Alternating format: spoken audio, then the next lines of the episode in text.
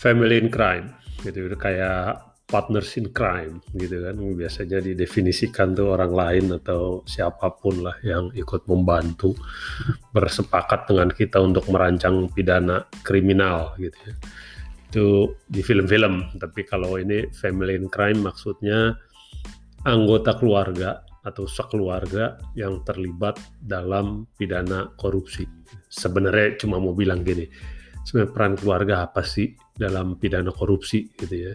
Nah, ini ini kita mau mau lihat e, berbasis dari kasus-kasus yang melibatkan anggota keluarga yang ada di KPK.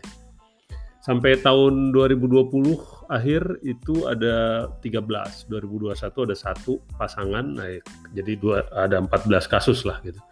Kalau kita lihat gitu siapa aja yang di dalam gitu sebagian besar kepala daerah gitu. Nanti Uh, ada yang kasusnya sama gitu, kepala daerahnya ketangkep, istrinya uh, eh, DPRD gitu ya. Jadi sama-sama aparat pemerintah. Ada juga yang sama-sama swasta gitu, jadi yang yang di perusahaan gitu direksi, tapi dua-duanya ketangkep karena uh, menyuap pejabat pemerintah gitu ya. Jadi ada yang sama-sama pemerintah, ada yang sama-sama swasta, ada yang kombinasi lain ada ayah anak, ada suami istri, ini yang paling banyak gitu. Ada juga ibu anak, macam-macam lah kombinasinya.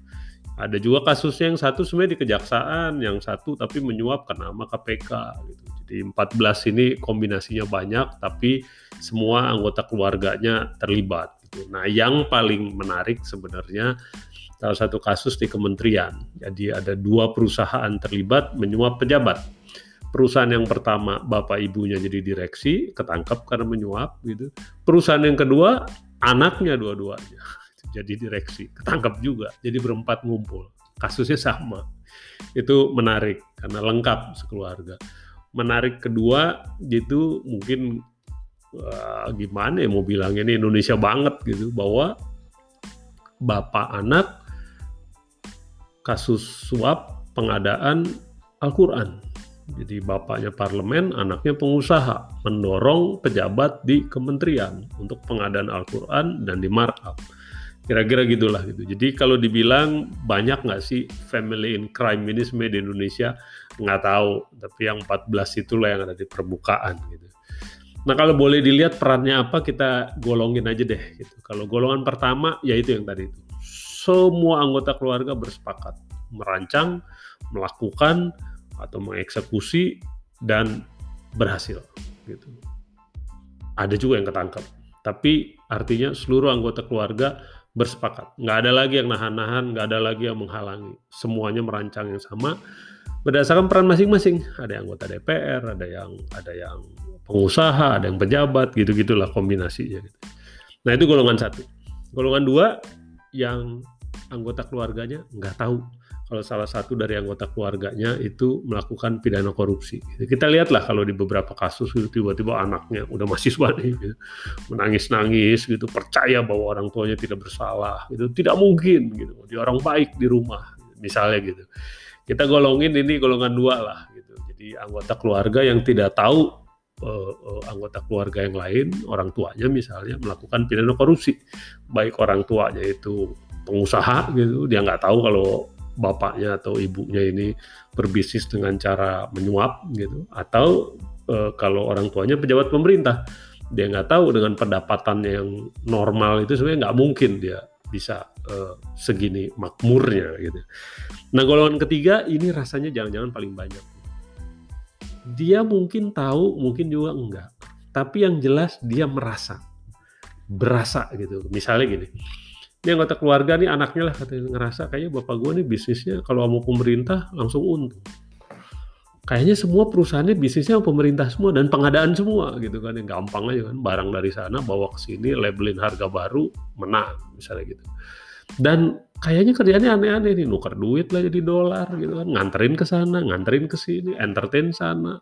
Kok nggak jelas-jelas gitu nih bisnisnya harusnya A gitu tapi kok banyak ekstranya ke sana kemari dengan pejabat pemerintah. Nah, jadi dia berasa sebenarnya ini kayaknya jangan-jangan ini menyuap gitu kan. Karena uh, urusannya pemerintah terus dan kelihatannya kok banyak banget uh, uh, urusan yang di luar uh, kerjaan misalnya gitu. Dan untungnya besar banget gitu ya. Berkomplot dengan pejabat pemerintah misalnya. Kalau dia nggak berasa ngelihat dari itu, dia amati aja kan dari percakapan juga satu dua dia bisa amati gitu. Ya. Istrinya juga begitu, mungkin dia lihat nih kok suami gua kalau kalau pengadaan di pemerintah gitu, kayaknya pengadaannya kerjaannya A tapi dia ngerjain dari B sampai Z gitu, supaya pengadaannya sukses gitu ya kira-kira gitu. Atau kalau pejabat pemerintah gitu berasa kan yang kita sebutlah pejabat pemerintah itu berapa sih pendapatan, profil pendapatannya yang resmi. Kalau gaji paling top 6 juta setengah, udah golongan paling top. Tapi ada tunjangan kinerja namanya. Tunjangan kinerja bervariasi, paling top puluh-puluh juta. Atau kalau udah pejabat beneran dan beruntung jadi komisaris, dia dapat honor dari uh, uh, jabatan komisarisnya dapat honor lantas uh, setahun sekali dapat bonus gitu kan plus fasilitas ada kendaraan dinas rumah dinas segala macam kira-kira itu profil pejabat pemerintah.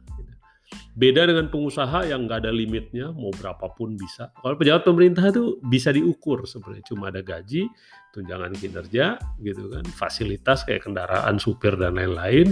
Plus kalau dia ngomong ke sana sini jadi narasumber gitu ada honornya gitu. Tapi masih di kisaran puluh atau ratus juta tuh jarang banget ya ratus. Tapi kira-kira itu. Nah harusnya dia berasa kan gitu kalau kalau ini kok gampang banget sih bapak gua ganti mobil gitu misalnya apa aja kebutuhan kita kok gampang gitu nah sebenarnya berasa gitu nah, tapi tinggal ke anggota keluarga ini kayak istrinya gitu kan yang paling tahu lah harus harus kas masuk dan keluar gitu. Harusnya kan tinggal kemauan untuk nanya karena udah berasa nih, udah berasa nih kayaknya uh, giliran di jabatan yang dulu kok nggak sederes yang sekarang misalnya gitu. Nah beberapa ada yang nanya, beberapa ada yang pengen nanya tapi nggak siap nanti kalau jawabannya gitu. Beberapa memang uh, nggak peduli, nggak usah ditanya sama sekali.